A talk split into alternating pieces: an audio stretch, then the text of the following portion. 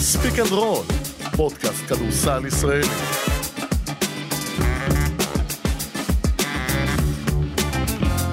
ספיק אנד רול, מהדורת יום שלישי, פעמיים כי טוב, ה-21 למרץ 2023 ושלום. ושלוש. שלום פרופסור אלפרין. היי ג'ובה, מה נשמע? החלפת משקפיים. נכון. או, ככה מתחילים פרק. כן, כי תשמע, זה בוא. אירוע- זה אירוע לאנשים עם משקפיים, לך אין. ברור, יש לי. לא, אבל לא שאתה הולך איתם כן, ביום יום. לא בא לבית שלך. ללכת עם משקפיים זה אירוע. מי שמכר לי את המשקפיים זה אח של לירן ליאני. אח של לירן ליאני, כן, כן. אה, מי זה? גיא ליאני, מי זה לירן ליאני? שופט. שופט הכדורגל. די, נו, מה, ג'ובה? סתם. אל תעשה לי כאלה פרצופים. אה, זהו, אז החלפתי משקפיים, וזה וזה- זה משנה לך את כל הפרצופים. זה מהיום? היום זה היום לא, הראשון? לא. אתמול היה היום הראשון? לא, הייתי איתם באילת, ושבוע אה, שעבר. בכל הסטוריז וכל אלה שהעלית היית כל איתם? היום יש, כן. לא שמתי לא לב. היית צריך לשבת קרוב אליי כדי באמת להסתכל ולהבין כן, את כן. ההבדל. אתה יודע שאני רציתי לפתוח עם, עם העובדה שלפעמים אנחנו מרגישים שקשה. ויש הרבה משימות לכל אחד בעבודה, ב- בעניינים שלו, שכ- וקשיים להתמודד איתם, וגם פה, בעבודה שלנו, בין אם זה שידורים ובין אם זה לבוא לפודקאסט הזה ולדבר על דברים מעניינים. אבל בשבוע האחרון נזכרתי שאין משימה קשה מלעשות גולגול של התעמלות אומנותית לבת שלך. או, זה משבר מתמשך, אני- אני בשוק שאתה עושה בכלל. אני עושה. אני לא, אני לא עושה. אז אה, אה, אשתי בטיול שנתי, וואי וואי וואי. ו... והייתי צריך לעשות גולגול גם ביום, אה, היו... גם ביום אה, ראשון, גם ביום שני, גם ביום שלישי.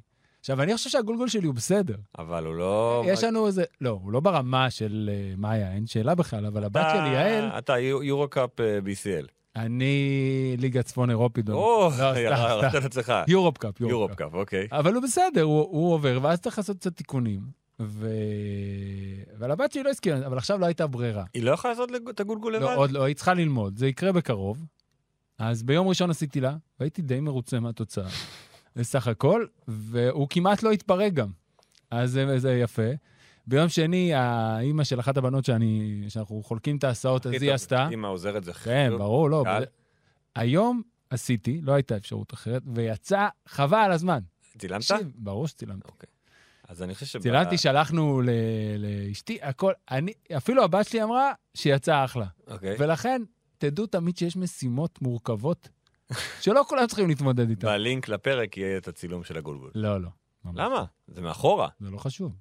רואים. רואים אותה? לא יהיה, מה זה משנה? טוב, בסדר. הסיפור שלי לא מספיק? מספיק. אני אבל- עכשיו, עכשיו תראה, אנחנו נשתוק. חתכו, עכשיו נתחיל את אה, הפרק. אנחנו אוקיי, אז ב- הפרק היום בפרק מכתבים למערכת. כן, איך שהחלטנו, אה, הסיבה שבחרנו מלבד, בגלל אה, שני טעמים כמדומני. אחד, אנחנו מתקרבים לסוף העונה הסדירה, ועוד מעט הרמה תעלה, ובית עליון ובית תחתון, ולא בטוח שנספיק לפרקים מהסוג הזה. דבר שני, דיברנו בשני הפרקים האחרונים על המון נושאים בתחתית, בצמרת, במאבקים באירופה. שהם עדיין כן, ממשיכים לה- שכן, הם יהיו... זאת אומרת- להעסיק אותנו. בדיוק, ולכן זה זמן טוב לפנות למאזינים האדוקים שלנו ולשמוע. והאמת שאני מאוד הופתעתי ממהירות התגובות, איך שהעליתי את הציוץ של... אה, שהזמין את כולם. היו מלא דברים נחמדים, שאלות טובות, מקווים שלא נספיק להכל. מי ששאל, רגע, אני חייב לבדוק, אתה תתחיל, כי אני רוצה פשוט להפנות אותו. אנחנו כאילו גם בחרנו גם, את האמת שיש פה נושאים קצת אקטואליים שלא הספקנו לדבר עליהם. אז נכון, טוב- אז זה נותן לנו. טוב שהגולשים אה, והמאזינים אה, שאלו, והבחירה הט- הבחירה הטבעית זה להתחיל עם השאלה על המינוי של אריאל בית הלחמי. אבל, לא, יש לא. אבל? אין, פשוט זו הבחירה הטבעית והבחירה, זה ככה אנחנו נתחיל, על המינוי של בית הלחמי למאמן נבחרת ישראל. אה, והיו כל מיני ס- אה, תת-סעיפים. אחד, האם זה ראוי? שתיים, בנוגע לעוזר המאמן שלו. והאופציה, התת-סעיף השלישי זה, האם הגיוני ל- לבחור בו דווקא כשהוא הולך לרדת ליגה, או סלאש מאמן שלא זכה באף תואר. מי ש... אגב, אה, בר קבסה, כן. שנתן דוגמאות מהכדורגל, זה ביג נו נו דוגמאות מהכדורגל. ומה זה, אבוקסיס הוא כתב שם, לא? אבוקסיס ורן בן שמעון, גם שתי דוגמאות. שהם גם לא כל כך רן מתאימות. בן כי- שמעון מותר, אבל רן בן כי הוא שמעון- הולך לראות משחקים של אבל הוא הרצליה. פלייאוף עליון בכלל. לא חשוב, אבל הוא הולך לראות משחקים של כן, הרצליה. הוא קשור אלינו. כן. ואבוקסיס? את זה אני יודע, לא מסתדר. טוב, מי ש- אה, אה, מי ששאל על אה, טוני קאר, יוני, אתה יכול לעשות לי ככה עד מחר, אני לא אבין מה אתה רוצה. שואל למה אנחנו מקליטים. תבוא לפה, אנחנו תבוא מקליטים לפה. עכשיו, זה בלייב. תשאל. אה, אה, אז מי ששאל על טוני קאר, אני מפנה אותו לפרק האחרון שבו התייחסנו לטוני קאר. כן, מאמן הנבחרת. אוקיי, אז אה, מאמן הנבחרת החדש, אריאל בית הלחמי, אה, אני מקבל את כל הביקורות. כל מה שנאמר, כל דבר יש בו, יש בו באמת איזשהו גרעין של אמת. רצו לדעת מה, מה השיר של מכבי בחמישיות, וזה זה יימסר אחרי הפרק, ואתם תוכלו לראות את זה בפרק עצמו, של חמישיות. אמ, ה- הדבר ש, שבאמת חשבתי עליו הרבה, זה בנוגע לזה שלאריאל בית הלחמי אין תואר. אין תואר, וגם שהוא למעשה לא אימן אף פעם קבוצה משמעותית, למעט, לא, סליחה, משמעותית זו לא המילה הנכונה, קבוצה גדולה, למעט התקופה הקצרה שלו בהפועל תל אביב. הוא מאמן שהיה ידוע כמאמן מצוין לקבוצות דרג הביניים, אני אגדיר את זה ככה, בטח התקופה שלו בגלבוע, תקופות קודמות, אשקלון, נהריה, גבעת שמואל, בכל מקום שהוא היה, הייתה לו איזו עונה אחת טובה. גמר גביע, חצי גמר פלייאוף, הביא שחקנים טובים יחד עם הצוותים שמסביבו. וחסר לו את, ה... את הפוש, את ה... הסוף, ככה לפחות, שוב, זו, זו הביקורת. אוקיי. אז אתה חושב מסתכל על שזה- הדף כן. שלי. לא, לא, לא הסתכלתי על הדף שלך. אני... אתה חושב שזה חשוב, הזכייה בתארים? אז אמרתי כי לעצמי, בכדורסל הישראלי היא מוגבלת. אז שאלתי את עצמי, האם זה חשוב? ואמרתי, איך אני- אני יכול לבדוק את זה ברמה... פוצקו זכה בתואר לפני שקיבל את איטליה? אז עברתי, השאלה, התשובה היא כן. אוקיי, עברתי על כל 24 המאמנים של, אה, של היורובסקט האחרון. אוקיי. כדי לקבל איזשהו מושג לגבי איזה מאמנים יש בעצם כמאמני נבחרות. אני חושב שמיפיתי אותם לבין שלושה לארבעה סוגים, אוקיי? אחד, זה המאמן התותח. התאמני, טודיס, סקריולו, מאמנים ש... אתה יודע, אין מה- שכמם ומעלה. כן. השני זה מאמן הנבחרות. רגע, אני רוצה לפתוח סוגריים, אני חושב שאת סקריולו, אתה צריך לשים בצד, כי כשסקריולו מומנה הוא לא היה... לאמן נבחרת ספרד, הוא לא באותה ליגה של התאמן שזכה ביורוליג. אבל הוא עדיין ואיטודי. מאמן יורוליג ומאמן בכיר. אבל זה בא אחרי. לא, הוא היה לפני כן גם. כן, אבל הוא היה בקבוצות דרג ביניים ביורוליג. מלאגה, הוא לא היה בריאל מדריד אה, לפני שהוא אימן את... והוא נכשל, הוא פוטר. בסדר, אין בעיה, אבל הוא היה שם. זה כמו אריאל בית הלחמי והפועל תל אביב. בסדר, אני, אוקיי, שים שים את... סק- סת- אז בסוגריים, אני קט- אשים- סוגריים אתה אה, קטנים. יודע מה? נשים את סקריולה וונסן קולה בקטגוריה נפרדת כמאמני נבחרות מצליחים מאוד, שההצלחה שלהם בנבחרת עולה על ההצלחה שלהם במה שהם היו בקבוצות. כמאמני קבוצות. מצוין. סבבה. אז יש אחד זה המאמנים התותחים, שאגב זה לא בהכרח, לא בהכרח מצליח, כמו שראינו באליפות אירופה. יש את מאמן הנבחרות, כאלה שגדלו בתוך המערכת וקיבלו את המקום. יש את שחקני העבר, ויש את המאמנים המצליחים בליגות. כן. עכשיו, לדוגמה, אתה יודע, אני אעבור איתך שמות, זה קצת ארוך, אבל תהיו איתנו. אז יש את גיארג'ה, המאמן הבלגי, הקרואטי, 12 אליפויות בבלגיה, אוקיי. מאוסטנד. יש את עזיז בקיר, שהוא אימן את נבחרת ברוסניה, אבל אין לו שום תואר בקריירה. הוא אימן בטורקיה ובקוסובו, מאמן נבחרת עיראק. הוא לא עומד באף אחד מהקריטריונים אפילו שאנחנו הצגנו. פשוט הצליח עם הונגריה. אה, לא, עם בוסניה. עם בוסניה, סליחה. יש את אה, המאמן הבולגרי, רוסן בצ'רו- ברצ'ובסקי, הוא יש לו שלוש, שלושה גביעים ואליפות אחת. דמיר מולמרוביץ', שחקן עבר ענק, כן. בגלל זה הוא קיבל את הנבחרת. כן. ננו גינזבורג, אוקיי, שלט בנימברוק בכדורסל הצ'כי הרבה מאוד שנים. יש את המאמן הפיני של אסטוניה, יוקו טויאלה. אז הוא, יש לו שני גביעי פינלנד. הוא אימן פינלנד ורומניה, גם, הוא לא, אתה יודע. אוקיי. ונסן קולה דיברנו. זורוס, שהוא אימן בהמון קבוצות בחירות גם, ברב, ויש כן. כן. לו אליפות וגביע בליטא וגביע מונטנגו, הוא מאמן בכיר. גורדי הרברט, אותו דבר, גם מאמן בכיר. היה בהרבה מאוד קבוצות, יש לו גם תארים, ואפילו יורופ קאב הוא זכה עם פרנקפורט. כן. המאמן הבריטי, רנקינג, שהוא אימן בג'י ליג הרבה מאוד שנים. אז הוא אפילו לא נכנס לקטגוריה הזו. נכון. הוא משהו אחר לגמרי. איטודיס, אמרנו, איבקוביץ' ההונגרי, מאמן ההונגרי, יש לו שלוש אליפויות הונגריה. פוצקו, הוא זכה ביורופ קאפ עם ססרי. כן, אבל הוא על תקן השחקן הגדול. נכון, תקן שחקן גדול. שחקן אני עבר, סליחה. שחקן עבר. בוסקליה, שנייה רגע, אני אשים את בוסקליה בצד, סליחה. שמתי. אה, מיליצ'יץ' זכה בשתי אליפויות פולין, זכה. פשיץ', מה... אוקיי? הוא, הוא שייך לאיטודיסים וזה. הוא מעליהם. כי הוא גם ותיק הרבה יותר. נכון. עכשיו, יש פה כמה מאמנים שיותר מתאימים לקטגוריית הבית הלחמי. אחד זה מקס ויטיס, המאמן הליטאי, כי הוא היה בכל הנבחרות הצעירות. הוא אימן עד 19 ועד 20, והיה הוא עוזר מאמן. מאמן של הנבחרת עם הליטאית, החרגה שהיום הוא מאמן ז'אל גיריס קובנה. אבל זה קרה אחרי זה אחרי. הטורניר. נכון. עד, ה- עד העונה הזו, פארמה, נפטונס, ליטקבליס, זה לא הרבה יותר גדול. כן, כן. שוב, הוא כן יצא מגבולות ליטא, אבל זה די מתאים. מסכים. לקטגוריית הבית השוואה הלבן. טובה. השני זה בוסקו רדוביץ', המאמן המונטנגרי, שהוא גם היה מאמן נבחרת הנוער והנשים, והיה עוזר מאמן בבוגרת, ואין לו קבוצה מאז 2016, הוא מאמן נבחרות. מהמם. זה התפקיד שלו. וגם בוסקליה. נכון. גם בוסקליה מתאים לדבר הזה שהוא היה מאמן נבחרת הולנד. אין לו תואר, יש לו שני גמרים באיטליה, שזה יפה מאוד. הוא לקח את טרנטו מהליגה השנייה והעלה אותה, אבל למעשה, למעט ההצלחה בטרנטו, אין לו הצלחות בקריירה שלו. והוא מאמן נבחרת, אתה יודע.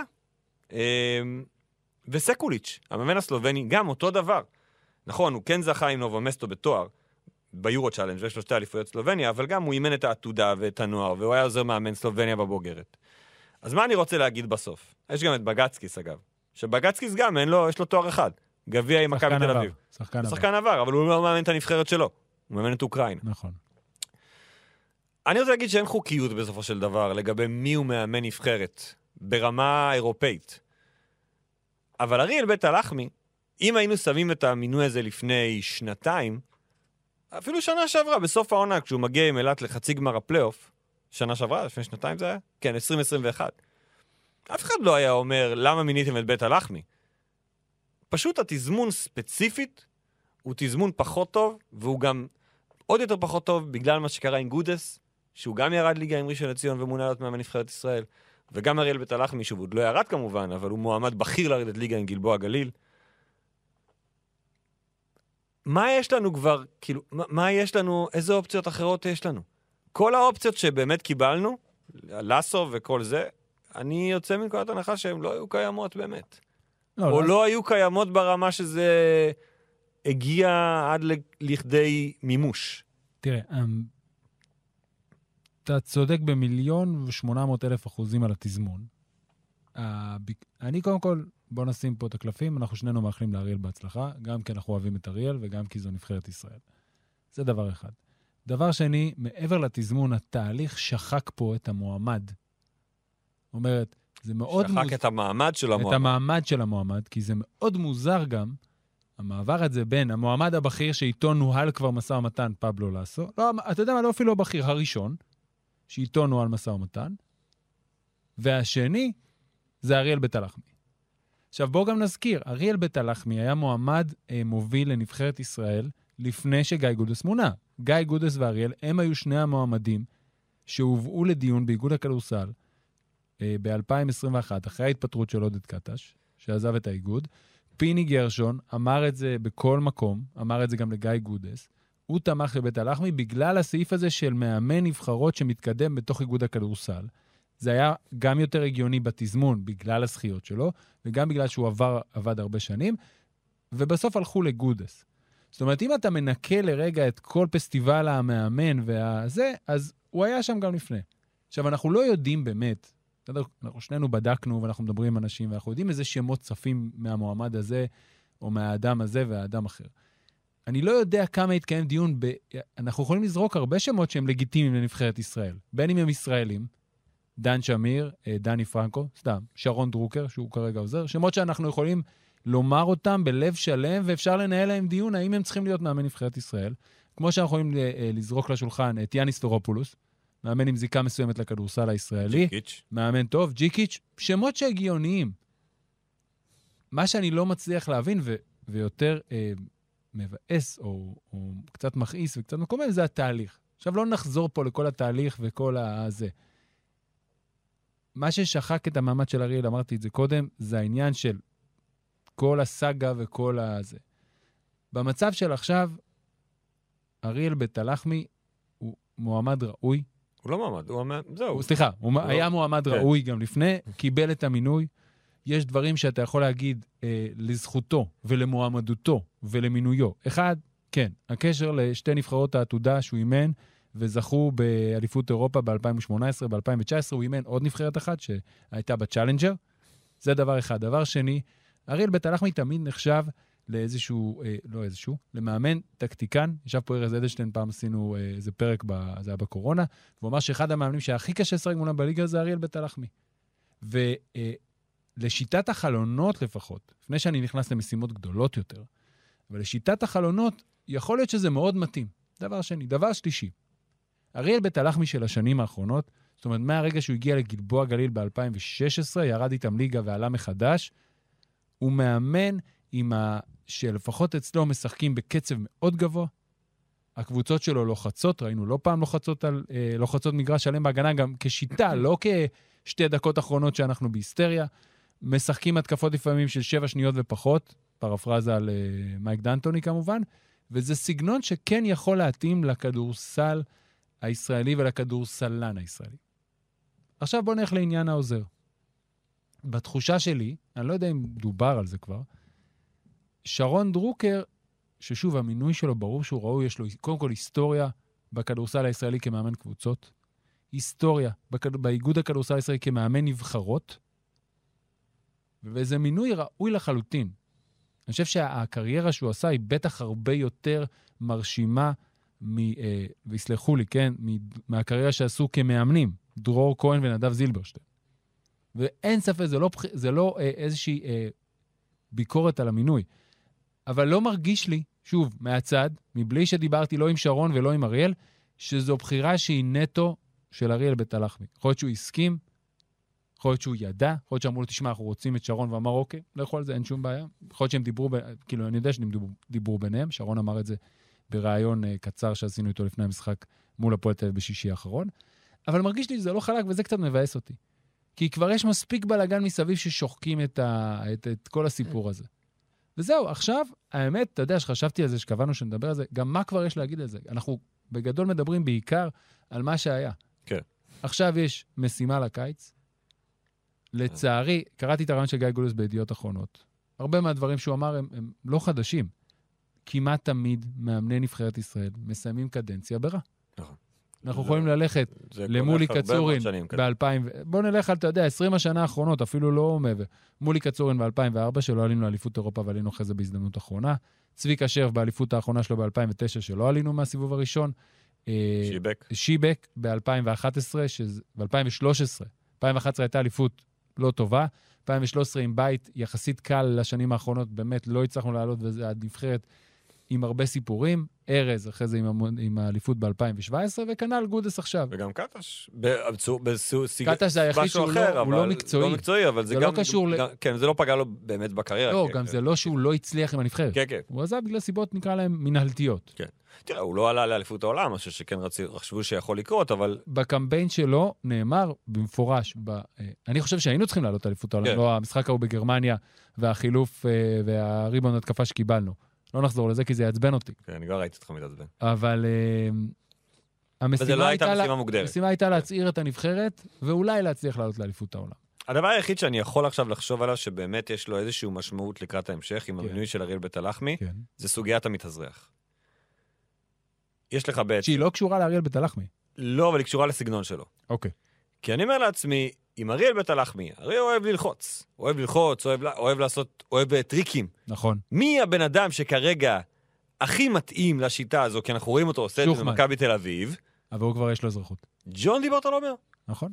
הוא הרבה יותר מתאים לעניין הזה מאשר מקס היידיגר. אבל, אני יודע שבאיגוד רוצים את מקס היידיגר. בסדר. אז האם עכשיו אנחנו מתאימים את עצמנו? כי ג'ון דיברטולומר אמר השבוע או שבוע שעבר שהוא לא פוסל, הוא מבחינתו, כן. אם יקראו לו, הוא בא. ראיתי את הציטוט הזה. זאת אומרת, ש... הרבה פעמים, סליחה שאני כן. עוצר אותך, יש, אה, היו תקופות של יותר ממתאזרח אחד, מזמינים אותם לאימונים, ורק אחד מהם נוסע. זה דווקא לא חריג. ב- באליפות אירופה, היה איזה, אצל קטש בהתחלה, היו באימונים גם ג'ו אלכסנדר, גם ריצ'רד דאוול, או ריצ'רד דאוול וטי.ג'יי קליין, אני לא זוכר את השילוב, ורק אחד מהם אה, בסוף נבחר. השאלה היא כזאתי, ב- שוב, עכשיו אני אסתכל פה בגופו של בן אדם. כן. האם אתה מזמין שני מתאזרחים באוגוסט, כן. שהם לא אמורים להיות פה עדיין, יכול להיות שהם, לא יודע, בחופשה, אתה יודע, הם עשו עונת יורוליג, עונת זה, בחופשה בארצות הברית, אתה מביא אותם ואתה אומר, רק אחד ייכנס? אני לא יודע אוקיי. אם זה כזה בגדול- אנושי. בגדול, אה, זה לא נהוג, זה לא קורה הרבה. העניין הוא, זה, אתה, זה שקיפות. אם אתה בא ואומר להם, חבר'ה, אנחנו רוצים אותך בנבחרת, יש עוד מתאזרח בעמדה שלך, אתה לא יכול להכריז, זאת אומרת, אם, ב- אם, אם מישהו מסרב, זה עוד... הגיע- אבל אתה יודע, זה נכון על כל שחקן. נכון, אוקיי, זה, הרי אין באמת מילה כזו מתאזרח, בסדר? בסוף הוא ישראלי, כן, לא, עכשיו הוא אני פשוט- פעם- הוא פשוט אה, זה ב- כמו ש- במעמד מתאזרח, הוא לא- הוא לא יפה. ישראלי אז זה עדיין. אה, כמו שאתה מביא... אגב, ג'ון וילי ברטולומיאו לא יהפוך להיות ישראלי בשלב מסוים? כמו ג'יי כמו כהן? ג'יי לא. כהן? לא. יש רק אחד כזה שמותר בנפרד? לא, לא, זה לא עניין שאחד. אין לו... אני לא חושב שהוא עומד בקריטריון, ג'יי כהן שיחק בנבחרת עתודה, אוקיי. הרבה שנים, אה, הרבה- ספנסר וייץ כזה. כן. אוקיי, סבבה. אוקיי, ולפעמים אתה מביא, זה המצב, זה כמו שאתה מביא ישראלים על אותו תפקיד. ה- הלא נעים זה בדרך כלל עם שחקנים ותיקים. שני, את- בטח ג'ון די. כן, ג'ון, בדיוק. וגם אה, ג'ון די, אתה יודע, הקיץ שעבר, אתה לא, נכון. י- בסדר. יש שם עניינים מולו. אין בעיה, אבל זה, בסוף זו הייתה החלטה מקצועית, זה מאמן אחר.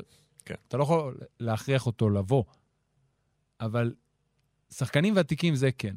אתה לא מזמן שחקן ותיק אם אתה לא יודע. זאת אומרת, אתה לא תסמן, סתם, בוא נזרוק, את גיא פניני, אם אתה לא אם אתה לא תיתן לו ב-12. כן. זה לא הוגן. כן. זה לא קורה גם בדרך כלל. מאמני נבחרת ישראל לדורותיהם יודעים את זה, זה איזשהו משהו שעובר מעשור לעשור נקרא לזה. זה כמו שאם אתה זוכר, דעתי הוא סיפר לנו פה איזה סיפור על זה, שמעון אמסלם, הפרק שהוא היה על אליפות אירופה, שהוא ומוטי דניאל באו בגיל מאוחר. ברגע שצביקה שרף זימן אותם, היה ברור שהם יהיו ב-12 הסופים. הלאה, ממשיכים? כן, אני מקווה שענינו על השאלה. כן. עכשיו, הייתה על שאלה, הרבה שאלות. הייתה שאלה, אה, איך ייגמר אה, סיפור אה, שביתת השחקנים? אה, אז מאז אה. שהייתה את השאלה, עד שהתחיל הפרק, העניין נפתר. העניין נפתר. הכותרת של זה, שכסף פותר הכל. נכון, זה, פ- זה כותרת מצוינת, כי את האמת, שאנחנו לא יודעים המון פרטים על המתווה, אין מתווה עדיין. לא, יש איזשהו מתווה, הבסיס של המתווה הזה שאני ראיתי זה שני דברים בלבד. אה, ארבעה זר- ארבעה זרים בקבוצה לאורך כל העונה, ליגת אנטר. בקבוצת, אה, ש- בליגת אנדר 22. אבל היום אה, מיקי זוהר עולה ברדיו, ברדיו של ערוץ הספורט, כן. וקצת יותר נותן עוד קצת פרטים לגבי, אוקיי, אם אתה ארבעה זרים, מותר לרשום, אני מודה שלא הבנתי עד הסוף, מה זה אומר מותר לרשום שישה זרים לא, באיגוד? אוקיי. מותר לך, א- אוקיי, יש, ל- יכול להיות, להיות איזה שתי משמעויות. אחד, שהוא מתכוון לעובדה שאתה רושם ארבעה זרים בטופס, אבל אתה יכול להחזיק לך בסגל שישה זרים, כמו שקורה היום ב- ברוב הקבוצות, עד שישה זרים. אוקיי, הפועל חולון, הפועל ירושלים, ששם זה כבר שבעה. אה, אבל אפילו... מכבי תל אביב רשמה יותר מש- יש לה שבעה זרים, שמונה זרים כן. לא, לא, בליגה. זה בקריטריון של היום. אני אומר, זאת אומרת שמכבי תל אביב... אוקיי. לא, אז השאלה אם הוא מתכוון לשישה, מותר לך להחזיק אה, שישה שמשחק... אתה יכול להחזיק בקבוצה 200, כן. אבל לליגה אתה יכול שיהיו שישה, או ששישה חילופים. אני מודה שלא הבנתי. אני- אני באמת רוצה אני לקבל חושב מתווה. שזה יהיה מתווה בקרוב. נכון. המ- ה- הדבר הראשון שהבנתי שהוא חשוב, זה שזה חייב להיות ביחד. זאת אומרת, אתה לא יכול להחזיק ארבעה זרים רק בסגל, אבל בלי הקבוצת אנדר 22. אוקיי. שני הדברים האלה זה יש פה גם... איזושהי פירמידה של... אה, וגם. שצריך לקבל בה, כאילו פירמידת, אה, לא נקרא לזה כסף, פירמידה שנותנת לך בסוף את הזכאות. כן, הצטברות תנאים, הרי למה זה קיים בעצם? הכסף שמגיע ממשרד הספורט וממיקי זוהר, שעזר להחליק את כל הסיפור הזה ולהסיר את איום השביתה, זה כסף שבעצם מייצר הטוטו ווינר עבור מדינת ישראל. נכון. הטוטו ווינר היה שייך עד הכנסת האחרונה משרד האוצר. למשרד, למשרד האוצר. לפני זה הוא היה במשרד הספורט, אבל הוא עבר לפני איקס שנים למשרד האוצר. הוא חזר עכשיו, ולכן אפשר מהכסף הזה, הרי משרד הספורט כבר לדעתי הם נפגשו עם מינהלת אה, ליגת העל בכדורסל נשים, וגם כבר שם... שמו להם כסף. שמו להם כבר כן. כסף כדי להשביח את הליגה, כדי לקדם את השחקניות הישראליות. אז את הכסף הזה אפשר להעביר. עכשיו, זה לא שאתה יכול לחלק אותו, קחו ושלום. לא. לכן אתה צריך קריטריונים שהקבוצות יעמדו בהם, ואז הם יוכלו לקבל, דובר הרי על 60 מיליון שקלים, 60 מיליון שבעצם... שיתחלקו בין כל הקבוצות. שנה, שנה הבאה אנחנו על 13 קבוצות, זה עדיין קרוב לחמישה מיליון שקלים. עכשיו, זה במצב כמובן שכל הקבוצות הולכות עם זה. כן, אז אני שואל אותך כזה דבר. אני מאמין שלפחות תשע מ... אה, עשר מ-12 הקבוצות הולכות על זה בוודאות. מכבי וירושלים לא. מכבי וירושלים לא. עכשיו, מה- הש... אני בטוח שלא, היה מישהו שכבר אמר לי היום, אני לא פוסל שמכבי ילכו על זה. אין סיכוי שמכבי ילכו על זה. רגע. רגע. מצד שני, חמישה מיליון הרבה שקלים כסף, זה המון הרבה כסף, כסף, זה המון כסף. אבל מכבי לא תעמוד בזה. אבל אם אתה יודע שכל הקבוצות בליגה משחקות עם ארבעה זרים, ולך יש את הארבעה זרים הכי טובים בסוף. כי כך- יש לך... ככה הכי אתה הרבה- מאמין. כן. יש לך הכי הרבה כסף. אני, אני, ב- שוב, אוקיי, ניתן לזה עוד כותרת. אם הכסף הזה באמת מגיע, זה שינוי התנהלות טוטאלי בכדורסל הישראלי לעומת מה שראינו. אבל מה, חוכ- אני מאוד... ביטלו בעצם את כל סיפור הקנסות. כן. אמרו, אנחנו לא נותנים קנסות יותר. אבל מי שיעמוד בתנאים, יקבל פה בוכטה של כסף. השאלה אם ידעו לתמרץ את זה. ברמה שקבוצות כארגונים ידעו ללכת קדימה. זאת אומרת, לא יגידו, אוקיי, החתמתי ארבעה זרים, תביא חמישה מיליון. לא. יש קבוצת פיתוח. משדרגים את המערך הרפואי של הקבוצה, את המערך הניו מדיה של הקבוצה. זאת אומרת שבסוף מתוך, נגיד, זה לפחות שנתיים יחזיק אתה הכסף מקבל הזה. חמישה מיליון שקלים, אם אתה ארבעה אומר, מיליון שקלים צריכים ללכת למשכורות ועוד מיליון שקל לפיתוח הארגון. אופציה אחת. אבל זה צריך להיות גם ממוסמך, נכון. כי אחרת כל קבוצה, ברור שתלך קודם כל לכ- ל- להביא שכר גם שחקנים. אנחנו, בוא, אנחנו מכירים, יגידו, אה, הוא המאמן כושר, אבל גם מיניתי אותו למאמן, למנהל הניו-מדיה, הנה, יש לי שני תפקידים, תביא את הכסף. אה, אה, אני מקווה שיבנו את זה בצורה... הדבר היחיד שלא כל כך הבנתי, וזה מאוד תלוי עניין השישה, מה שציטטת את מיקי זוהר, אם הוא התכוון בשישה לשישה חילופים, או לשישה בקבוצה. אם אתה יכול להחזיק בוז, כמו שאומרים הצעירים, שישה זרים, לא ענית על הצורך הזה, שבעצם, אתה זוכר ששמעון אמסלם אמר פה בפרק, וגם דיברנו על זה בפרק עם בר תימור, שאתה, יש לך חמישה זרים, זאת אומרת, זר נפצע, אז הזר יקבל, לא הישראלי. לא, אבל אם אתה עם ארבעה זרים על המגרש זה משהו אחר. העניין עם שיש לא, לך... העניין- לא, אבל- אם יש לא, לך- ברור שאתה עם ארבעה על המגרש, גם היום באר שבע היא על המגרש, אבל כשוויטינגטון נפצע, קייטה התלבש, ולא תומר פורט או אייזנארט קיבלו יותר דקות. בסדר, אני לא חושב שצריך לרדת פה לשלושה זרים. לא, לא, אני לא חושב. אני רק אומר שאת זה אה, לא נראה שזה נפתר, זה הכל. זה לא, אני לא יודע, אולי זה כן נפתר, אבל אנחנו לא יודעים מזה. כן, כי המתווה עוד לא ברור. כרגע אנחנו לא יודעים באמת מה קורה עד הסוף. גם בוא נשים... סליחה, תמשיך. אה, בנוגע לכמות הזרים בתוך הקבוצה, כן. שאם- שכשיש לך פתאום שישה או שבעה זרים, אז הישראלים באימונים לא משחקים, נכון? בחמש על חמש. אבל אם מותר לך להחזיק שישה, זה אותו דבר. לא, אני אומר, אבל זה משהו ש... הרי אחד מהדברים שארגון השחקנים ב... ביציאה למ- למלחמה המתוקשרת הזאת יצא, הוא אמר, אנחנו רוצים להחזיר את זה לשמונה זרים. לא שמענו אתמול שום דבר לגבי כמות הזרים שמותר לרשום בקבוצה. כן, אבל יכול להיות שעל זה עוד ישבו, זה בסדר. זה כמו שאני חושב שמהצד של ארגון השחקנים ינסו לייצר אה, דדליין למתי ניתן להחתים זרים. זה הוא אמר, עד ינואר, אוקיי. זה נאמר? ב- לפחות- לפחות לפי הציטוטים, לפי אני לא הצ- שמעתי את הרעיון בציטוטים באתר ערוץ הספורט של כן. מיקי זוהר, אמר שעד ינואר יהיה סוף מועד ההעברות, כמובן עם החרגות לגבי פציעות. אני לדעתי, זה לא יעבור אצל לא הקבוצות. יכול להיות שזה ייגמר מועד ההעברות בישראל לפני שיגמר מועד ההעברות ביורוליג. נכון. זה לא אופציה. זה לא יעבור אצל הקבוצות. עכשיו, יכול להיות שזה, אתה יודע, הצעה למשא ומתן, כן. בשביל שזה ייגמר לא באמצע אפריל, אלא באמצע מרץ. אבל אם אתה מוריד את כמות הזרים לשמונה שאתה יכול להביא בעונה, בסדר, אז אתה לא צריך, באמת- כאילו, תשאר עם מועד העברות כמו שהוא, אבל אתה יכול להביא עד שמונה זרים, אז אתה תחליט מתי אתה רוצה להביא אותם. כל אירופה, אין מועד העברות באירופה, אין נכון. דבר כזה בכדורסל, אז אתה לא, ת- אתה לא תמציא את הגלגל רק פה בשביל, ה- בשביל השחקן הישראלי. האם בסוף המתווה הזה יתרום לשחקן הישראלי?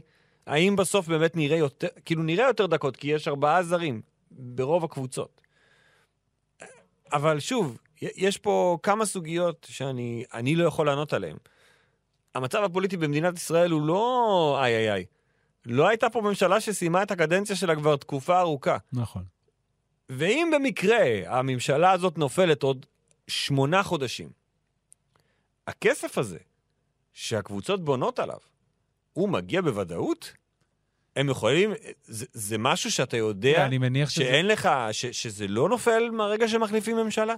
תראה, אני מניח שזה עניין, אתה יודע, של חוק ההסדרים ודברים שצריכים לעבור ותקציב. גם לוחות הזמנים פה הם לא ברורים. זאת אומרת, נגיד ויש את הכסף.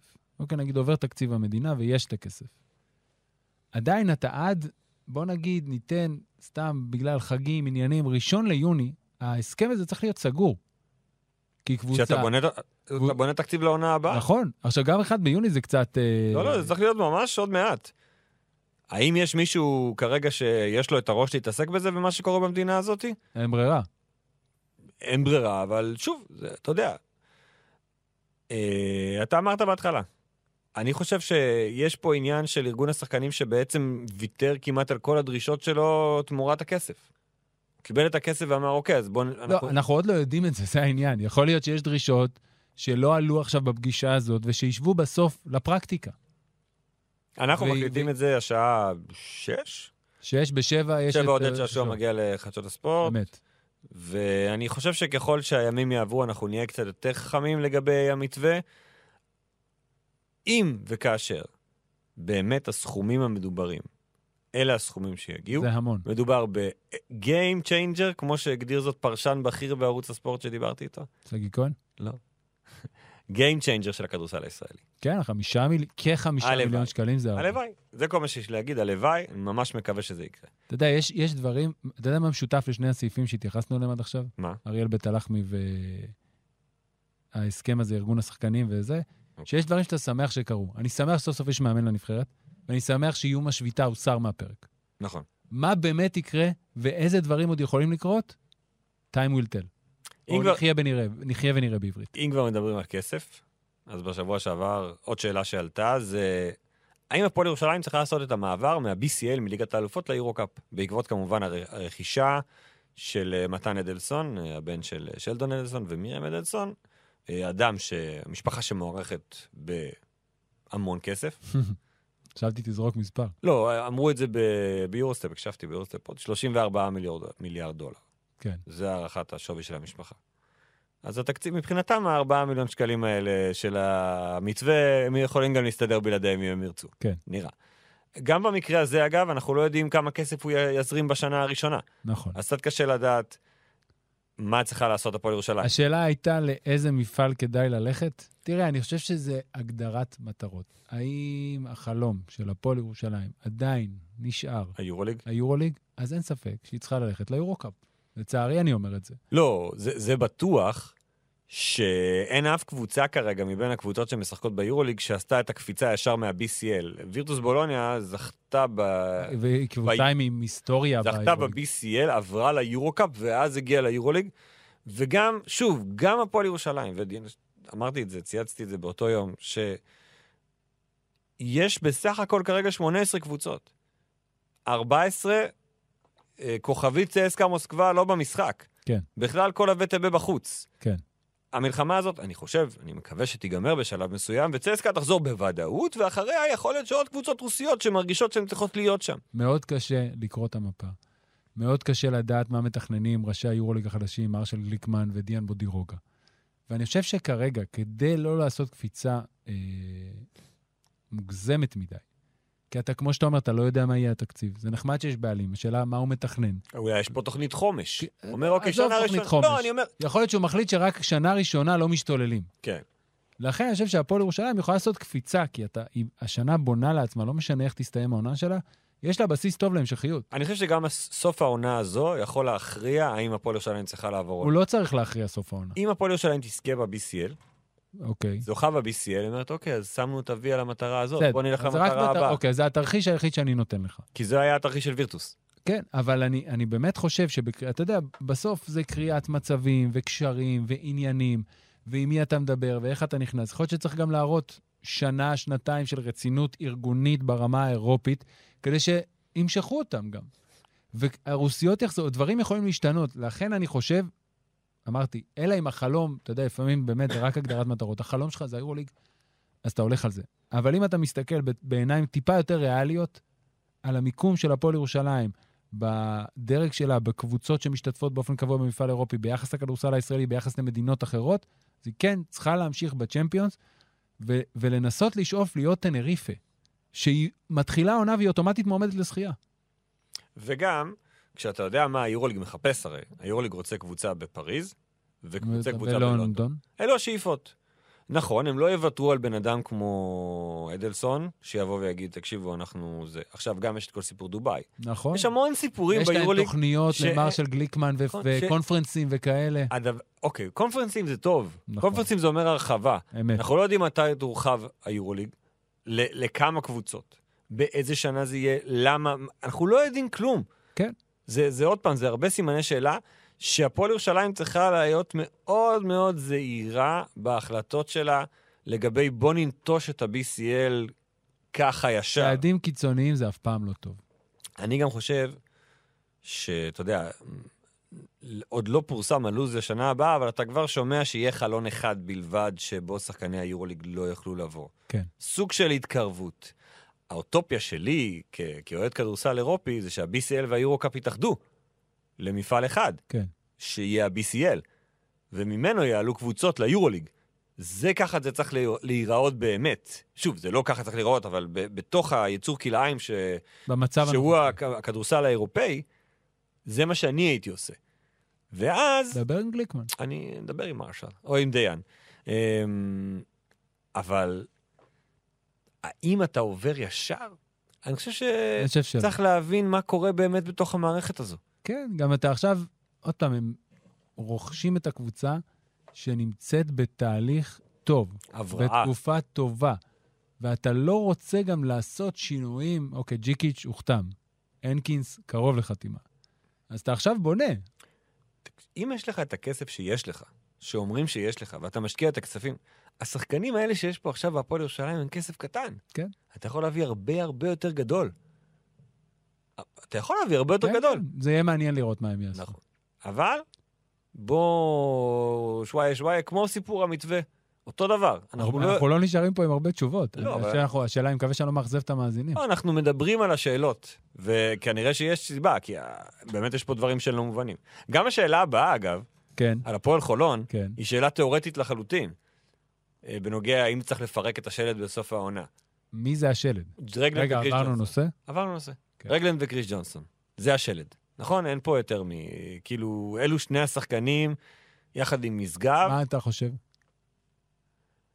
יש להם חוזה. לשניהם. שים בצד חוזה, ב- ברור שבטוח שלכל צד יש אופציית יציאה. אוקיי, בוא נ- נניח.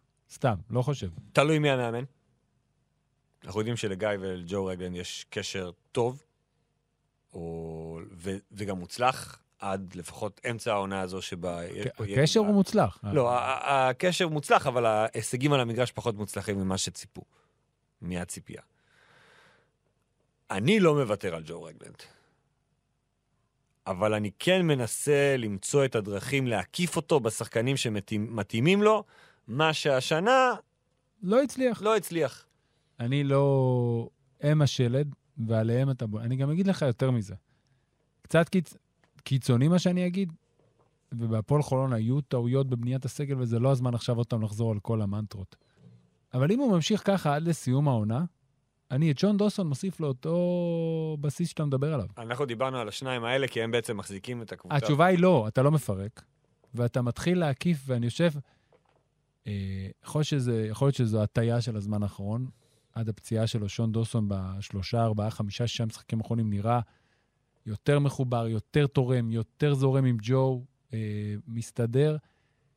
ואני חושב שבבנייה נכונה של אותם שחקנים שיקיפו את השניים האלה, אני חושב שהוא יכול אה, להישאר ולתרום. כאילו, אז אתה אומר שאת הגרעין, אתה בונה, אומר, אם יש לי אופציה, שלא בטוח שצריך אותו לא יראה בך, יש פה גם שחקנים שהם צריכים להחליט. ג'ו, קריס, ניב, ניב ושון מתחילים מפה. כן. קו פנים חדש לגמרי, הכל. דלטון, מרווין דלוריה. ג'ון, דלוריה, כולם, כן. אתה יודע, בסדר, ניסו, לא עבד.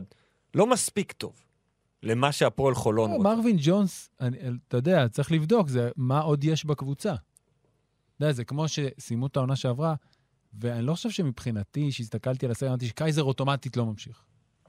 לא, הייתה לו תלוי הצעה בג- טובה, כן. אבל ת- אז, קבוצה טובה. אז תלוי מה הגבוה השני שיש לך, תלוי מה ההצעות שיש לשחקן. מרווין ג'ונס זה לא אוטומטי לא. תראה, אבל מה שכן, כשאתה מסתכל על איך שהכדורסל הישראלי הולך להיראות בקיץ הזה, לעומת הקיץ האחרון, יש תמורות. כי המעמד של הפועל ירושלים והיכולת הכלכלית שלה, וגם המעמד של הפועל תל אביב לעומת העונה שעברה, הוא קצת שונה.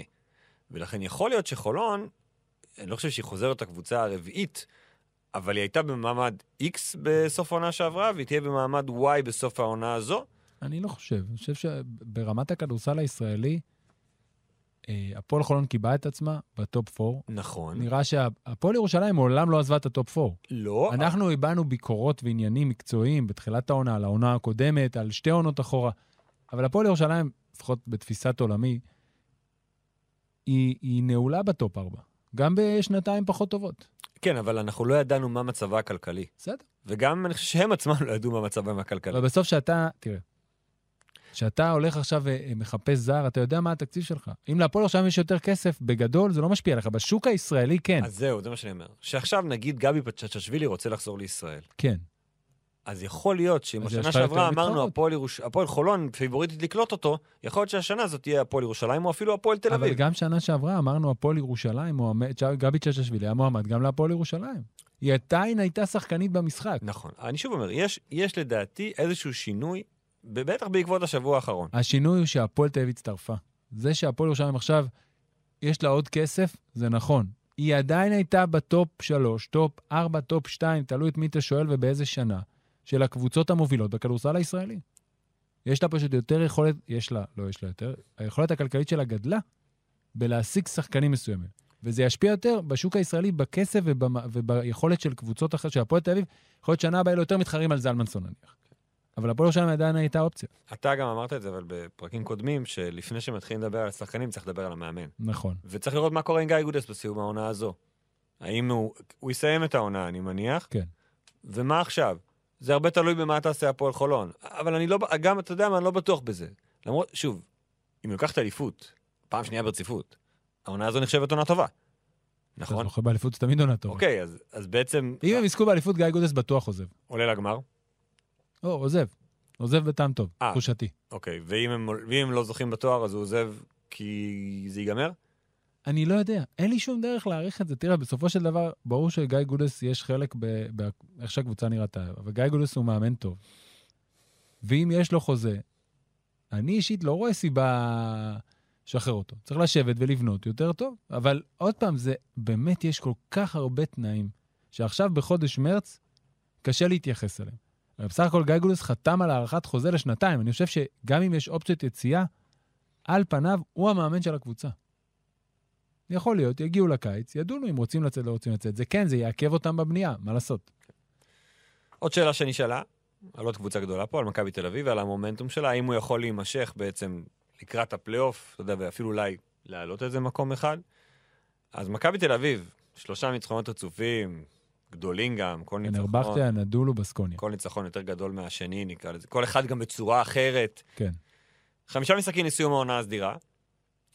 יש לה וילרבן בחוץ, וירטוס בבית, מילאנו בבית, ז'לגיריס חוץ, ריאל מדריד בית.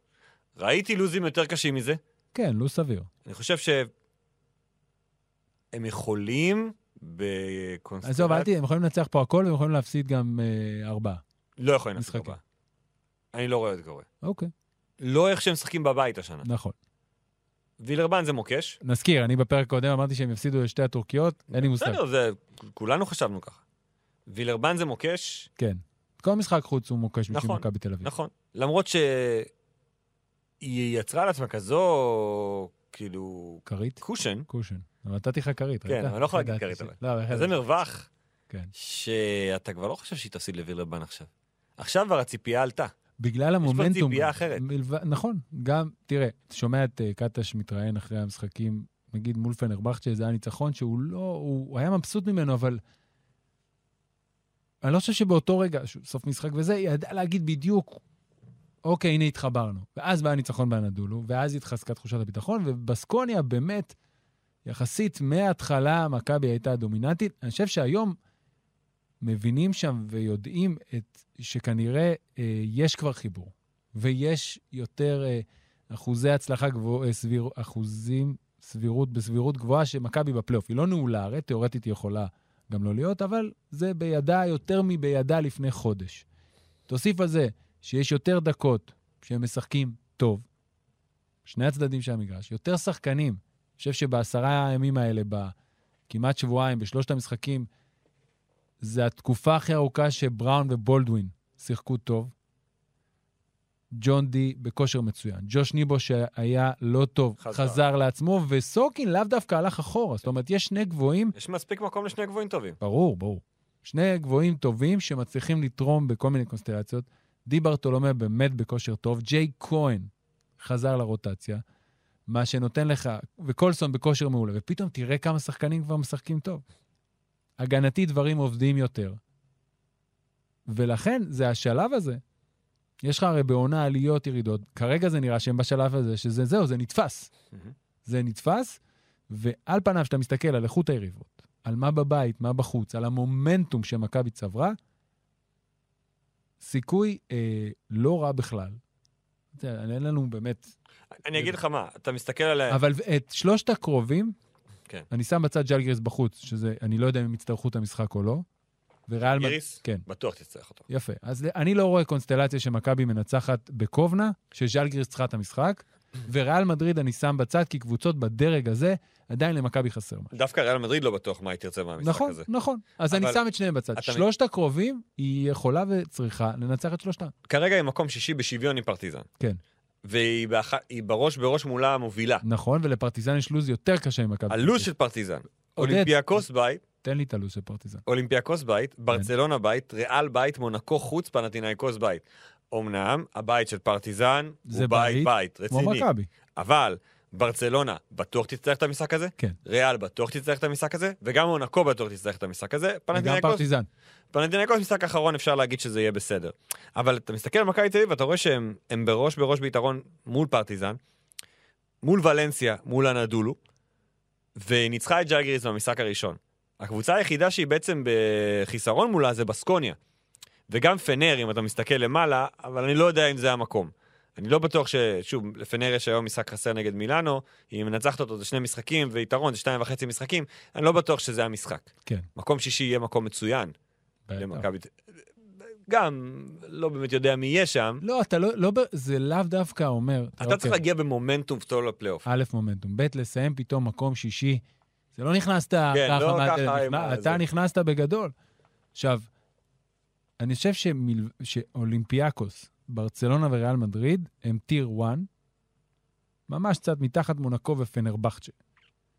במומנטום הנכון, בלגנוב משחק אחד, נגיד המגרש במונקו הוא לא הכי ביתי בעולם. לא. מכבי יש לה את ההיסטוריה, אבל זה ללכת קדימה. כן. הצע, החלק הראשון בלנעול את זה סופית ולייצר את המומנטום ולאיים על מקומות 6, וגם הסתכלתי קונסטלציה מסוימת גם 5, זה לנצח את שלושת המשחקים הקרובים. וילרבן בחוץ, ושתי האיטלקיות בבית. עכשיו, זה לא קל לנצח שני משחקים בבית. העניין באותו הוא שבוע. שגם וירטוס וגם מילאנו, יכול מאוד להיות שמגיעות למשחקים האלה כבר שאין להם על מה לשחק. מילאנו בטח. וירטוס ומילאנו יכול להיות באותו מאזן היום, אם מילאנו מנצחת. נכון, וירטוס איבדה עכשיו את תאודוסיץ', שהוא לא יהיה פה. כן. מילאנו עוד פעם יש להם מכת פציעות. גם פנגוס מה, נפצע, אה, הם נכון. ושילד משנה. פצוע, ודבון... הו- הם באמת... אה, הם נראים טוב מאוד מילאנו אגב. למרות כן. ההפסד לווירטוס, שיחקו יפה מאוד נכון, נגד ריאל נכון. מדריד. אבל יכול להיות שהן מגיעות לפה כבר, שהן כבר אומרות לעצמן, אוקיי, אנחנו צריכים להסתכל כבר על הליגה. כן. בואו נתחיל לחלק דקות, ניתן פה... יש הרבה שחקנים בקבוצה הזו. כולם רוצים לנצח, אבל כשאין לך באמת על מה לשחק יותר, אז זה יכול ללכת לשני צדדים. אחד, התפוצצות. קבוצות עם כל כך הרבה כישרון שאין להם לחץ, אומרות, טוב, בוא נעשה מה שאנחנו רוצים, והנה, פתאום הכל יוצא. כן. או שבאמת מי שרוצה וצריכה את המשחק הזה, תנצח, כי היא באמת צריכה את המשחק. תראה, אני, אז זה גם תוסיף על זה שאף קבוצה לא רוצה להיכנס למומנטום שלילי בגלל הפסדים ביורוליג, כי זה משפיע על הליגה, לא משנה איך תסדר את זה. ולכן הם, כ- הם, הם גם, זה מועדון עם יוקרה ומסינה והכל, זה, לא תהיה פה התפרקות. נסכים שזה מצב הרבה יותר טוב ממה שציפינו לראות את מכבי תל אביב, נוכח מה שראינו ממנה העונה, אין שאלה, חמישה מחזורים לסיום העונה. אין שאלה. ו... ויאללה, בוא קדימה לפלייאוף, ו... והצלבות וזה, והרבה יאללה, שיהיה בהצלחה. זמן לא היה פיינל פור. אוף, הלכת עברה רחוק. תקופה. הלכת רחוק. אבל אתה יודע. אני אומר, אמרתי, זהו, תשע אני- שנים לא היה פיינל פור. אני אגיד את זה ככה. אני נגד לורנזו בראון לא רוצה לשחק במשחקי הצלבה. למה, מול אה, ניקה לטיס אתה רוצה? אני אומר, שוב, מול מייק ג'יימס אתה רוצה? אני, לא, אני אומר שזה פעם ראשונה שיש למכבי, כי ווילבקין הוא לא כזה. כן. יהיה- הוא, לורנזו בראון, כשהמשחקים, ראינו אותו ב... ביורבסקט, כשזה נהיה יותר חשוב, כן, הוא היה יותר טוב. נכון. הוא לקח על עצמו יותר. לא, שלב- הוא... דיברנו על זה, שלב הבתים הוא לא היה כזה טוב. נכון. ולכן, זה יתרון שלא היה למכבי תל אביב. וגם אם היא תגיע, והיא תגיע בלי יתרון באיטיות, מ... מהארבע שיש שם, אז פרטיזן ומכבי הם הכי מסוכ... הכי מסוכנות. לא, לא. לא, יודע, פנר, פנר. פנר, כן. בוא נגיד שמבין מה שיש, פרטיזן, פנר. מכבי, ז'לגיריס, בסקוניה, נגיד ריאל לא רוצה את בסקוניה, היא לא מסתדרת איתה. היא לא מסתדרת איתה. אבל ז'לגיריס, כל הקבוצות ירצו, כי בלי יתרון ביתיות, הם, קשה מאוד לראות אותם עוברים סדרה.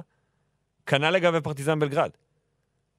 אבל מכבי ופנר, מכבי בכושר הזה ופנר עם הסגל הזה, נגיד פנר מונקו תהיה סדרה מדהימה, כן.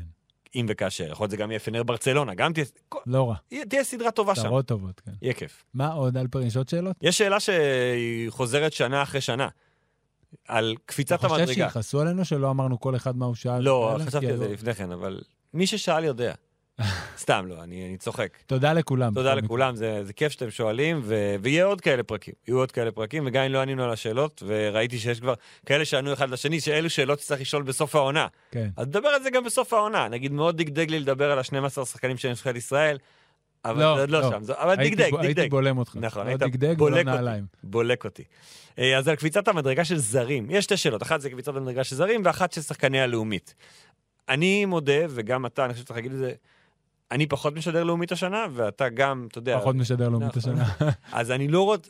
אז אני מעדיף לא להתייחס לזה, נשים את זה בצד. כי זה לא, זה לא מקצועי לדבר על מה שאתה לא רואה מספיק. כן. בנוגע לזרים של הליגה שלנו, בניגוד לשנים קודמות, מסתמנת בעיה בקפיצת המדרגה. כשאתה מסתכל על, אוקיי, אופציות. אז דיברנו על טוני קאר. טוני קאר הגיע לפה לפני כמה שבועות, אני לא יודע אם זה, זה המצב. קליבלנד ומטיאנג, אותו דבר, שניהם שחקנים ליגה אוסטרלית, הם יחזרו אני לאוסטרליה, אחזור לשם. יקבלו הרבה כסף. קריית אתא, אין. אין, מה לעשות. הפועל חיפה, אין. הרצליה, גם. כל השחקנים האלה, אתה יודע, לא ראינו שם משהו מיוחד. אפיאני, בהפועל באר שבע, אה, שיש לו חוזה. יש לו חוזה, וגם... עזר, אחד משבע כן, מהסרט. לא היה טוב אתמול. אה, אני לא יודע אם הוא עושה עכשיו... אני לא יודע, כאילו, מה לא, אתה לוקח אותו להיות רכז ראשון ב- ב- בהפועל חולון? לא. בהפועל תל אביב? לא, אבל השאלה אם האם אתה לוקח אותו במקום סי.ג'יי האריס. אני חושב שלא. אוקיי. הוא עוד לא הוכיח את עצמו ברמה הזו שהוא יכול. בן מור, בן מור לא מספיק יציב. אבל הוא פוטנציאל. הוא פוטנציאל אבל כבר כמה שנים. כן.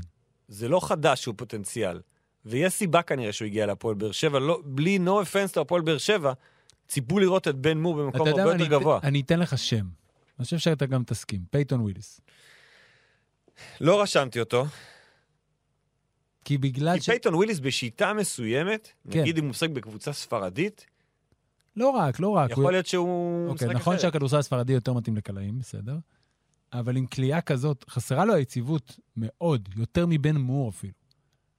אבל אם אתה שם אותו בקבוצה עם שאיפות למעלה, עם קצת פחות לחץ, עם, אה, עם רכז דומיננטי מההתחלה, כי מזכיר, לורנדוס פרנטס לא פתח את העונה, שהוא רכז מאוד טוב, אני אוהב אותו מאוד, אלא ליד ג'וש פרקינס, אבל אתה יכול לדמיין אותו בקבוצות, תחשוב, אתה יודע מה, אפילו נגיד, אוקיי, קבוצת בית עליון, לפחות שים כרגע- אותו היום בהפועל חולון, שים אותו בהפועל חולון, שים אותו גם בנס ציונה, ליד רכז כמו די.ג'יי קופר, כן. שהוא עומד בפינה, קבל והמשחק אה, נפתח, כדורים פתוחים. והוא הוא יקלע. אז הוא, הוא ב- הכלייה הופכת אותו, והוא גם רוקי, הופכת אותו לפוטנציאל. אז אם כבר אתה הולך לנס ציונה, יש שם שני שחקנים כמובן, גם טיילר ביי וגם כן. שק ביוקנן. שהם, ש, ששם יש פוטנציאל, נכון. בטח בנושא ביי. יותר ביי. אמ, הוא לא באותו כושר כמו שהיה בתחילת העונה, ראינו גם את הבעיות כן. של רוקי באירופה, שאתה יכול לזהות אותם גם. ולכן אתה אומר, אוקיי, הוא רוקי, אז בוא אולי בשנה השנייה הוא יהיה אחרת. אה, אבל יש שחקנים, אתה מסתכל ביורוליג, כל הבלוסום גיים ומונקה האלה, מהמם. הוא לא ברמה הזו, כן? אבל אתה יכול להבין איך הוא תורם במקום כן. מסוים בדיוק את מה שהם מחפשים ל-12 דקות. אתה צודק. אז הפוטנציאל אצל טיילר בק קיים, אני שק- חושב שהוא רואה את עצמו יותר חוזר ל-NBA, זו הקפיצת מדרגה שלו. נכון, אבל הוא אנדרסייז לעמדה שלו. הוא הרי לא מוריד כדור לרצפה, הוא לא שלוש, הוא ארבע קטן מאוד. כן, הוא יכול למצוא את עצמו, אבל ב- שוב, זה עניין של איזה קבוצה המאמן. כ- אבל יש לו פוטנציאל להיות פה שחקן מפעל אירופי מוביל. כן, אני חושב ש... כן, אבל תכף נ- נסייג את זה בסוף, נחזור על מה שהתחלנו איתו. אה, ביוקנן? מה אתה אומר? לא. לא. לא? רק נס ציונה? לא יודע מה נס ציונה, אבל הוא... אני מיד לא- לבל? אני מיד לא- לבל אני לא יודע אם הוא טוב ממנפורד, אוקיי? לא, ברור שלא. יופי, אז אני לא- לא יודע, לא חושב, לא. אוקיי. ובוקר. Mm, בוקר זה סיפור. כן, עד הדסון, שחקן אחד. מאז שהדסון עזב, שחקן אחר. כליאה לא יציבה, צעד ראשון מטורף, אתלט, שומר. זה מהשחקנים האלה שאני רואה אותו עובר לקבוצות צמרת בליגות אחרות, שאולי קצת פחות נחשבות מישראל, ואז חוזר לפה לאיזה הפועל תל אביב, הפועל חולון, הפועל ירושלים ו- וכאלה. אני רואה את דשן בוקר חותם בססרי. כן, כן, ב- קלאסי ססרי כזה. כן, אני לא יודע. אני חושב שהוא פחות אה, מ... אה, עושה הרבה דברים יפים, שמפתיעים אותי גם לפעמים, אבל הוא נגיד פחות מוויליס ו... וביי, לדעתי. אבל הוא יותר משפיע על קבוצה כרגע משניהם. כן. הוא שחקן, ית- כאילו, הוא, הולך, הוא צריך להיות שחקן מוביל בקבוצה. כן. הוא לא יהיה פייתון ווילס שעומד בפינה ומחכה לכדור. נכון, נכון, זה... זה- כן, הוא סגנון הוא שחקן רקד. אחר. אמ, אבל כשאתה אומר את כל הדברים האלה, אנחנו נכון, נורא דרמטיים. לא, כשאתה אומר את כל הדברים האלה, ואתה חוזר לתחילת ה... היי, גיא נרדם. לא, לא פה בכלל. הוא פה, הוא פה. פה? הבאתי אותו. אז כשאתה חוזר לתחילת הפרק ולמתווה של ארבעה זרים, אם משחקים עם ארבעה זרים, כל הסיפור הזה, הוא יורד מהפרק. כן. כי אנחנו הולכים רק על טופ, טופ, טופ. כן, אני, אני באמת לא מצליח להבין איך הקבוצות יאכלו את ההסכם הזה. ברור לי שבסוף, אוקיי, שתי קבוצות בירכו. כן? מכבי תל אביב והפועל חולון. נכון. שזה מוזר. לא, זה לא מוזר. מכבי תל אביב זה מוזר. שלי. מכבי תל אביב זה מוזר, הפועל חולון זה לא מוזר. אני יודע למה מכבי תל אביב בירכה.